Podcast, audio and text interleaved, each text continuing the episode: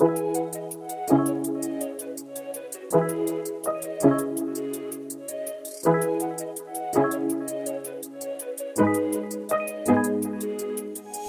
everyone, this is Jason, and welcome to the Bold Moves Only podcast. Today we have Quan Huynh, author of the book Sparrow in the Razor Wire Finding Freedom from Within While Serving a Life Sentence. Quan was given a life sentence for shooting and killing another man in a gang related incident in Hollywood in 1999. After many years, he realized that prison could be a place of healing as opposed to purely punishment. He began his journey towards inner freedom, and despite knowing that he could have spent the rest of his life in prison, he dedicated himself to helping others do the same. He was ultimately paroled from his life sentence in 2015 and has continued to help others on the inside and out of prison with multiple initiatives and ventures. After listening to this conversation, I highly encourage you go pick up his book to get even deeper into his story. Let's get into it. Hi,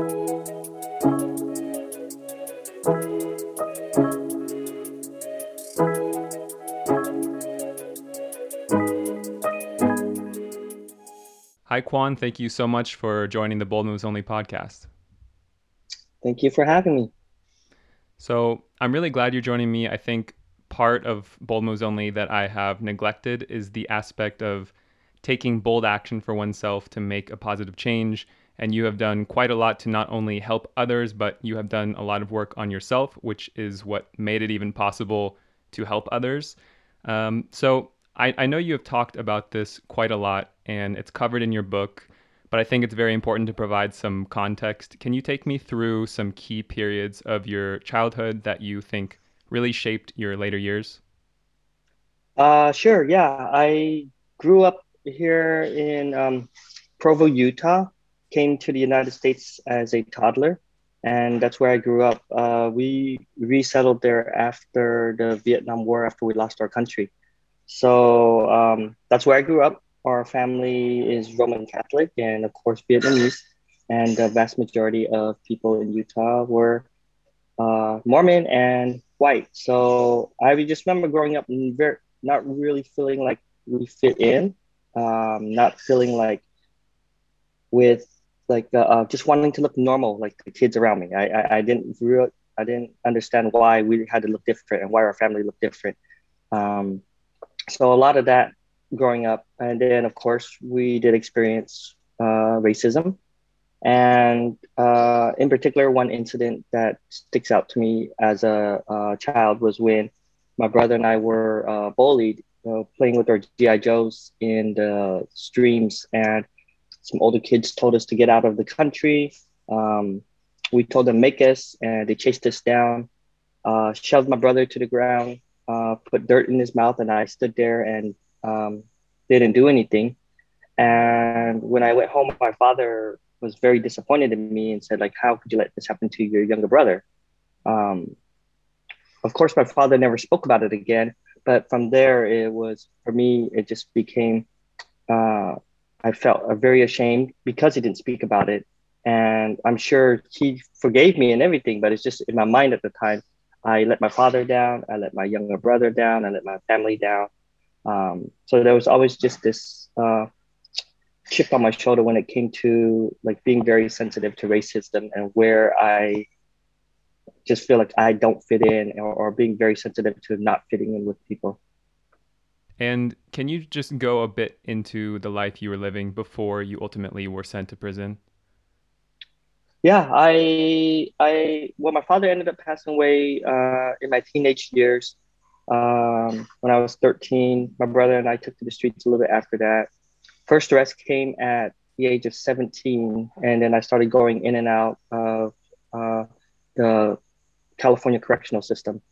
Um, and then ended up, uh, I was also heavily involved with a, a very violent Vietnamese gang ultimately committed a murder in 1999 and was given a uh, 15 year life sentence in the California uh, prison system. And you were, so as you said, you were in prison for quite some time, but it actually took a while before you really started to realize that it could actually be a place where you could work on yourself and help others. I'm wondering what were the first what what was the first moment or first moments where you realized you wanted to turn things around?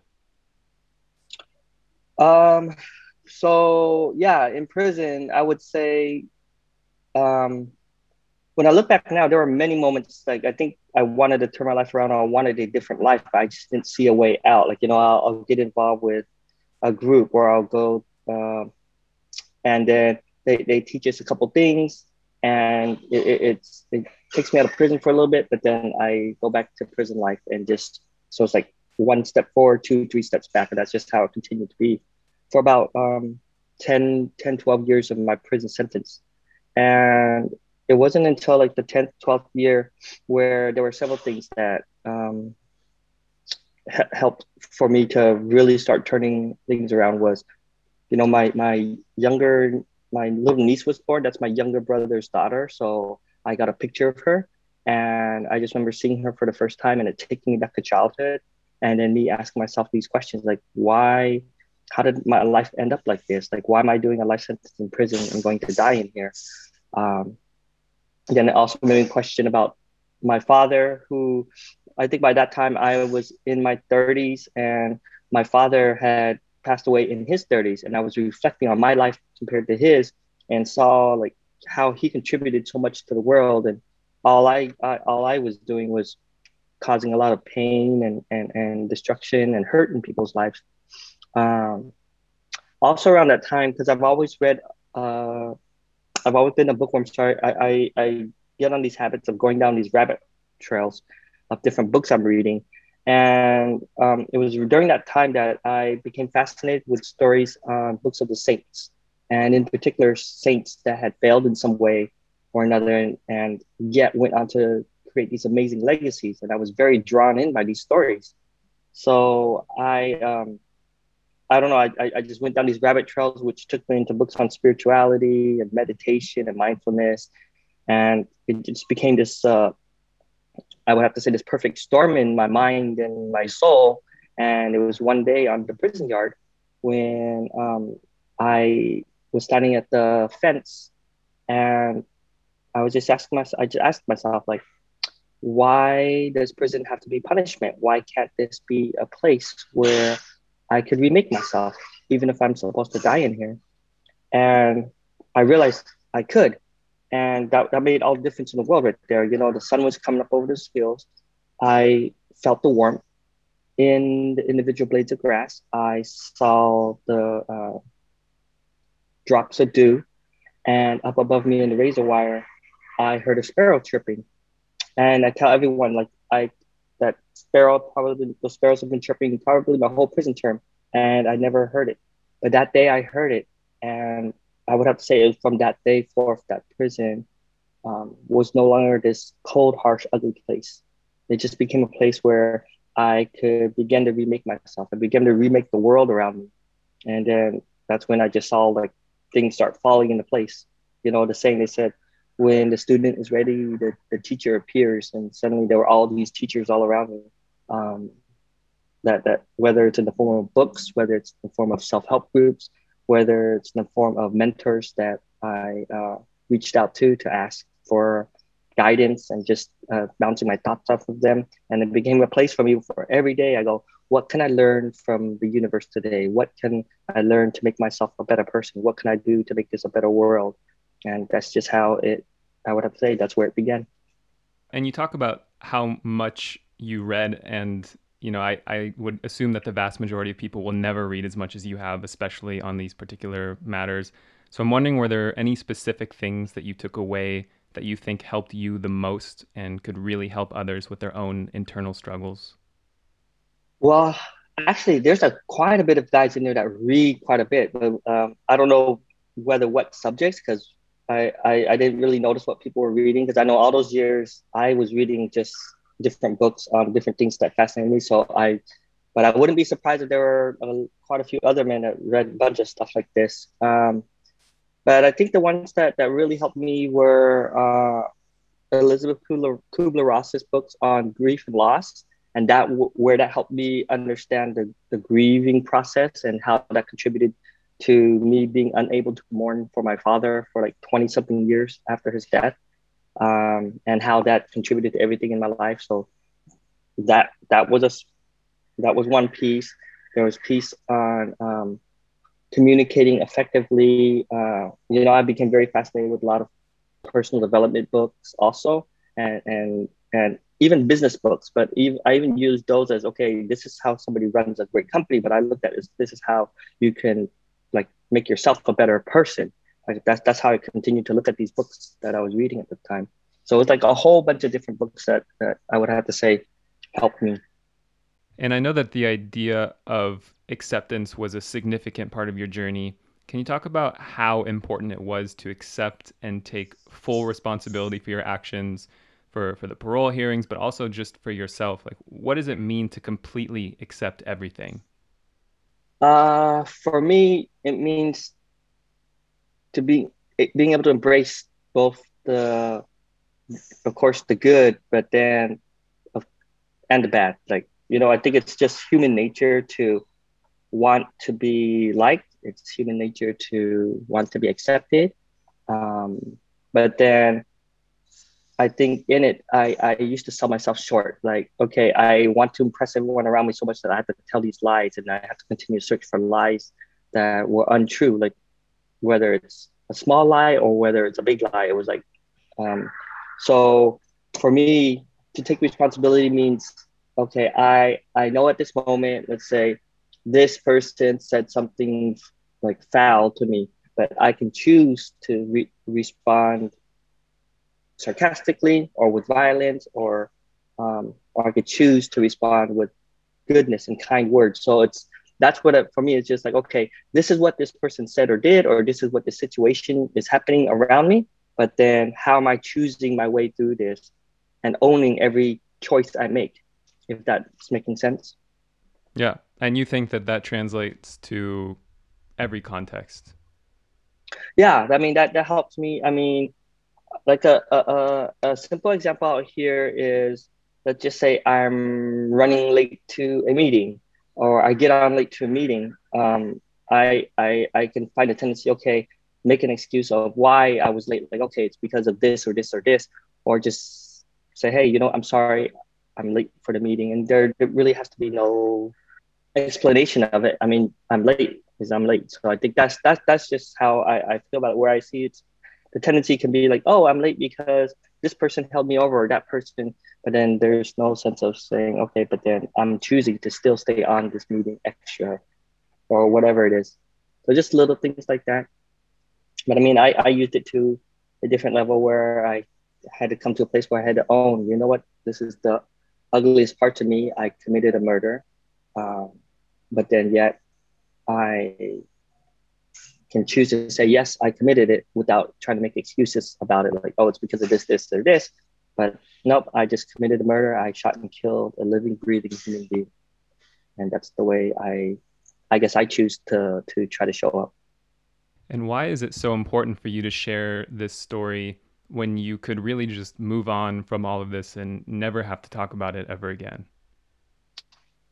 Uh, a couple reasons. I think there's there's so many more amazing, deserving men that I left behind uh, when I was incarcerated, and it wasn't because their crimes were any more heinous than mine.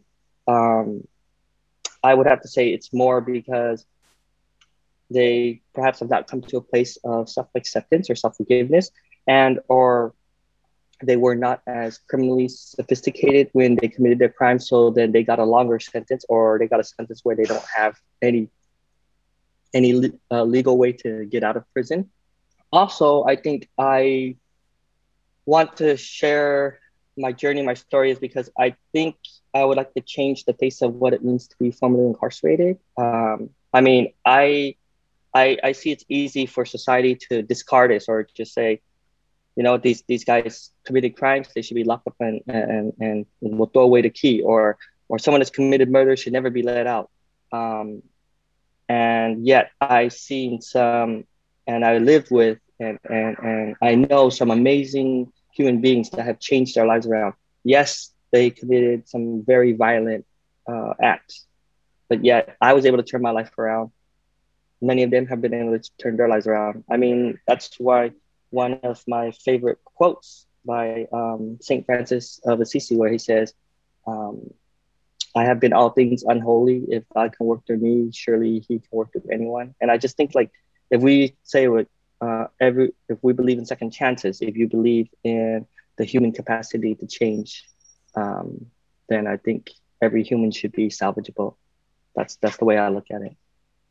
Yeah, and I and I feel like there's this idea that in order for people who are in prison to be accepted and truly deserving of another chance, they need to be productive. I don't know if you feel the same, but I feel like there's always such an emphasis on being a productive member of society, but like what what does that even mean being productive? In your parole hearings, you need to prove that you are no longer a threat, not that you are productive. So what do you make of all this? Do you find this to be at all dehumanizing? Well, I, I, I'm, I'm glad you bring it up because they, you know, people out here will say, yeah, they have to be a productive member of society. So what does that mean? That means holding down a job or, or uh, paying their bills, right? But then if someone coming home from incarceration is still discriminated against because they cannot get a job, or you know, someone said, well, well, I wouldn't want that as a coworker, so we're, or I wouldn't want my company to hire someone that has an ex felon, or I wouldn't want someone that to work next to me that committed murder then we're still in essence how can we say that we want somebody that's productive but yet we're still writing them off we're still discriminating it uh, against them for something they may have did 20 30 years ago 15 years ago. And that's kind of where you come in with your work with defy ventures. Could you explain a bit what that is and what you've been doing with them? Yeah uh, defy ventures is a nonprofit uh, we work inside prisons. Uh, it's a program. It's called the CEO of Your New Life, and it's a seven-month program uh, that basically uh, helps men and women with criminal histories to transform their lives through the journey of entrepreneurship. Previously, you mentioned some of the important people throughout this process that really helped you. Um, one in particular that caught my eye in your book was Donnie when he said, You ain't ever got it unless you give it back. Can you explain what this means to you? Yeah, uh, I remember. So Donnie, to give context to your listeners that may not have read the book, um, was one of the first teachers or mentors I think that crossed my path. That really, that when he came across my path, I was ready for. Um, and he's the one that got me to a place of personal responsibility what that really meant and pushed me to even you know dig deeper. Um, and he used to tell me all the time like when he was found suitable at the pro board he used to tell me you ain't ever got it unless you can give it back. So make sure you always give it back.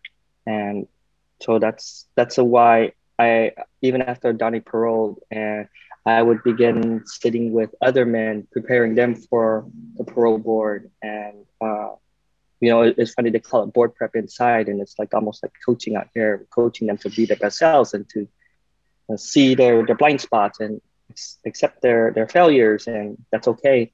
And um, so that began a way for me of how can I give this back? Do I really got this? And that's how it will continue to push me all the time. And I guess that's still what drives me today is that, yeah, I, I, I, that was a lot of the motivation for writing my book. Like, um, if I'm sitting there and I'm helping guys, and then when I, I got out of prison, when I used to go back inside, like within talking to a man for like 10, five, 10 minutes, I, I, I could, like, when they found out that I was a lifer, they asked me a bunch of questions. Oh, what about this and this? And I realized like, oh man, I could help this guy. Like if I was on this yard, if I didn't have to leave today and I could live here on this yard with him for the next few months, I could really help him prepare for the board. But for me, it's much more than just preparing for the board. It's more coming to a place of, you know, like self acceptance and self understanding and just like total freedom.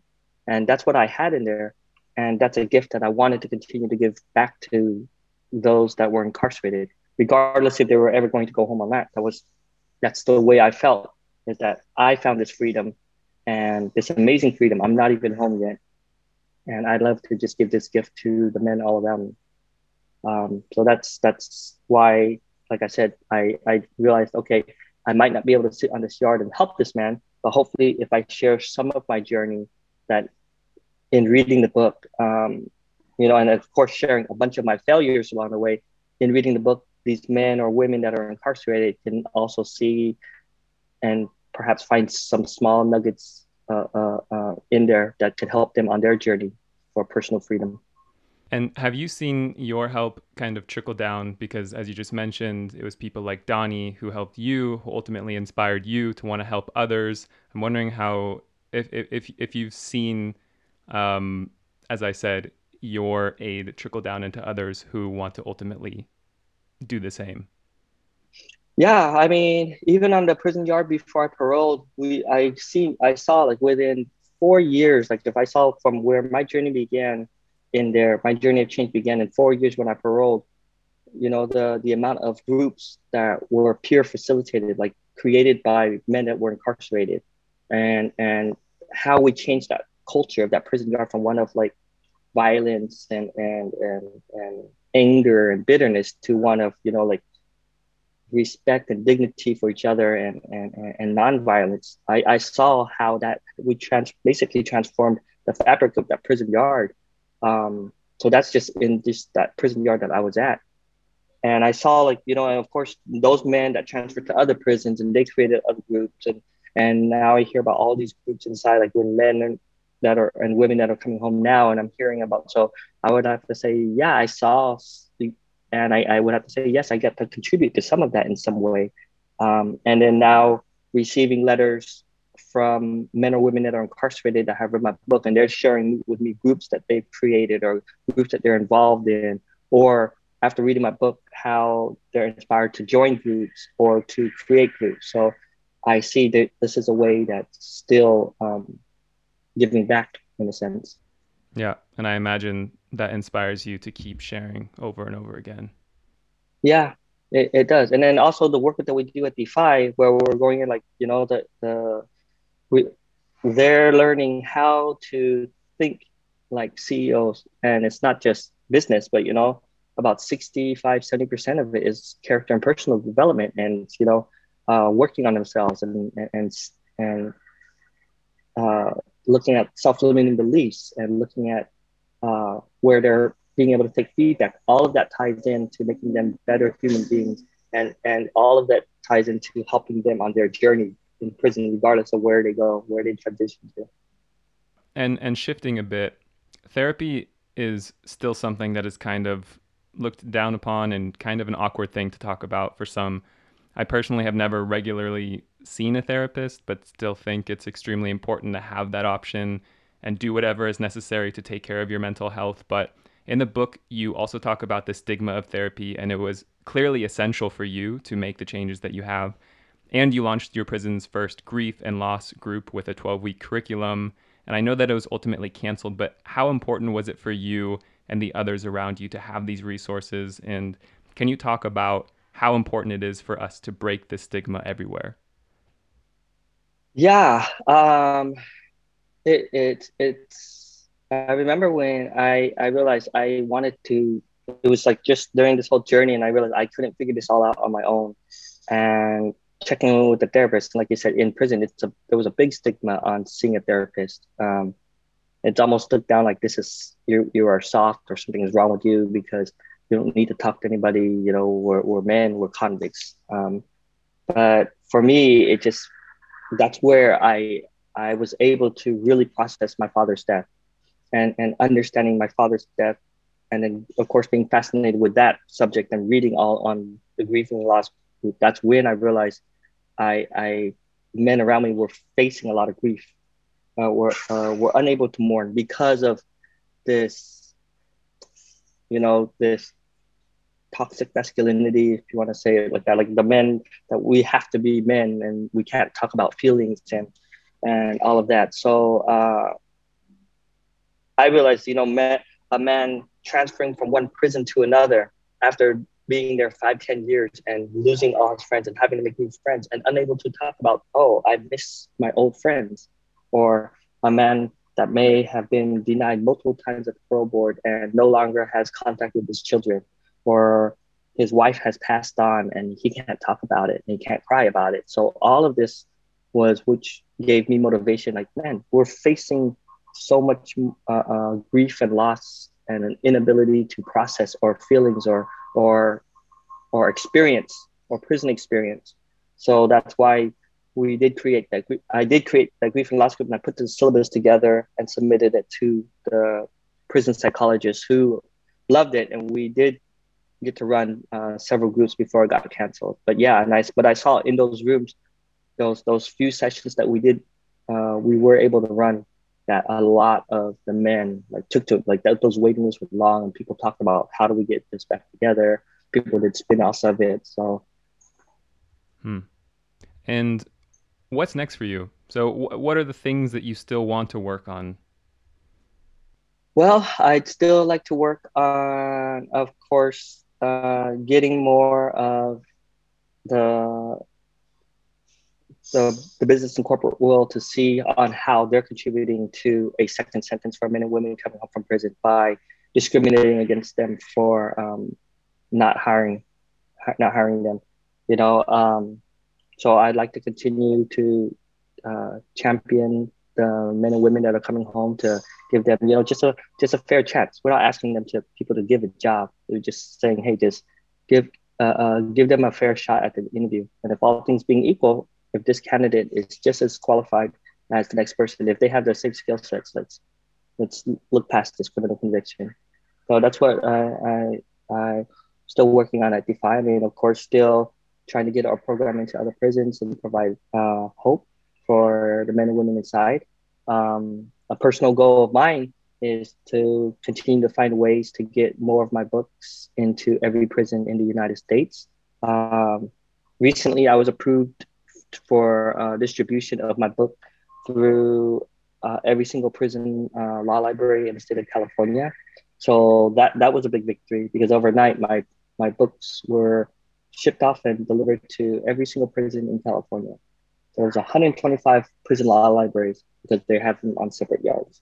So that means, you know, hopefully there are men are, and women that are reading it and sharing the message, and hopefully it provides some type of hope for those inside. But now it's okay. How do I scale this 50 more times to the or 49 more times to the others to the to the other states to get this? Um, yeah, I think it's for me. It's just being involved with reentry in general and realizing um, you know i think it's diversity equity inclusion that's a big word in, in, in the corporate world but then what does this really mean when you know they say okay well does that include the formerly incarcerated? Like will you include that population in it? And that and the answer should be yes. We should that, that should be brought up. So all of that i think that's that's just where i I I feel moved to give back at this time, um, and that's just what I'm involved in. And what are the best ways for others to get involved if they want to do so? Yeah, if they want to, let's say if people want to uh, get involved with our work at Defy Ventures, they can go right to our website. It's defyventures.org, where that's uh, an opportunity to go into prison with us once they open it back up, which should be pretty soon. Um, we have post-release events which are done virtually, um, coaching events if if they're interested in um, possibly hiring or becoming fair chance employers, then I would love to hear from uh, any of you listeners. They can also reach out to me personally on uh, my website at quan at quanhuynh.com or they or if that's hard to spell, they just go to sparrowintherazorwire.com and then they can find me from there. Great. And and last question, something I ask everyone, what would you say to someone who wants to make a difference but doesn't know where to start? Ah, they could start by signing up for something that may make them uncomfortable. Just just just do one step towards it. You know, I mean, uh, if they want to make a difference in the world, I mean, like if you want to just make a difference in the world, I'd say just go and give yourself a goal of saying hello to five strangers, like somebody that you would probably never say hello to, and just look at it that way first. Just begin in this small realm, um, and then you know, like especially on the street, we look at people and just, oh, I would never talk to this person, or oh man, this person is experiencing homelessness. I, I should talk to them, or this this this guy is a bum. He's always asking for money. I mean, like there's, um, I think that would start changing the the way a person may see the world, and then they're from there, you know, then maybe that's when the student may become ready, and then that's when the teachers will appear, and then that's when they can start to make a difference. Absolutely. Well, thank you so much for joining the Bold Moves Only podcast. Thank you for having me, Jason.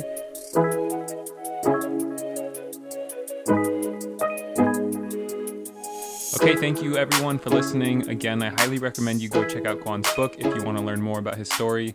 Have a great day, and let's be bold.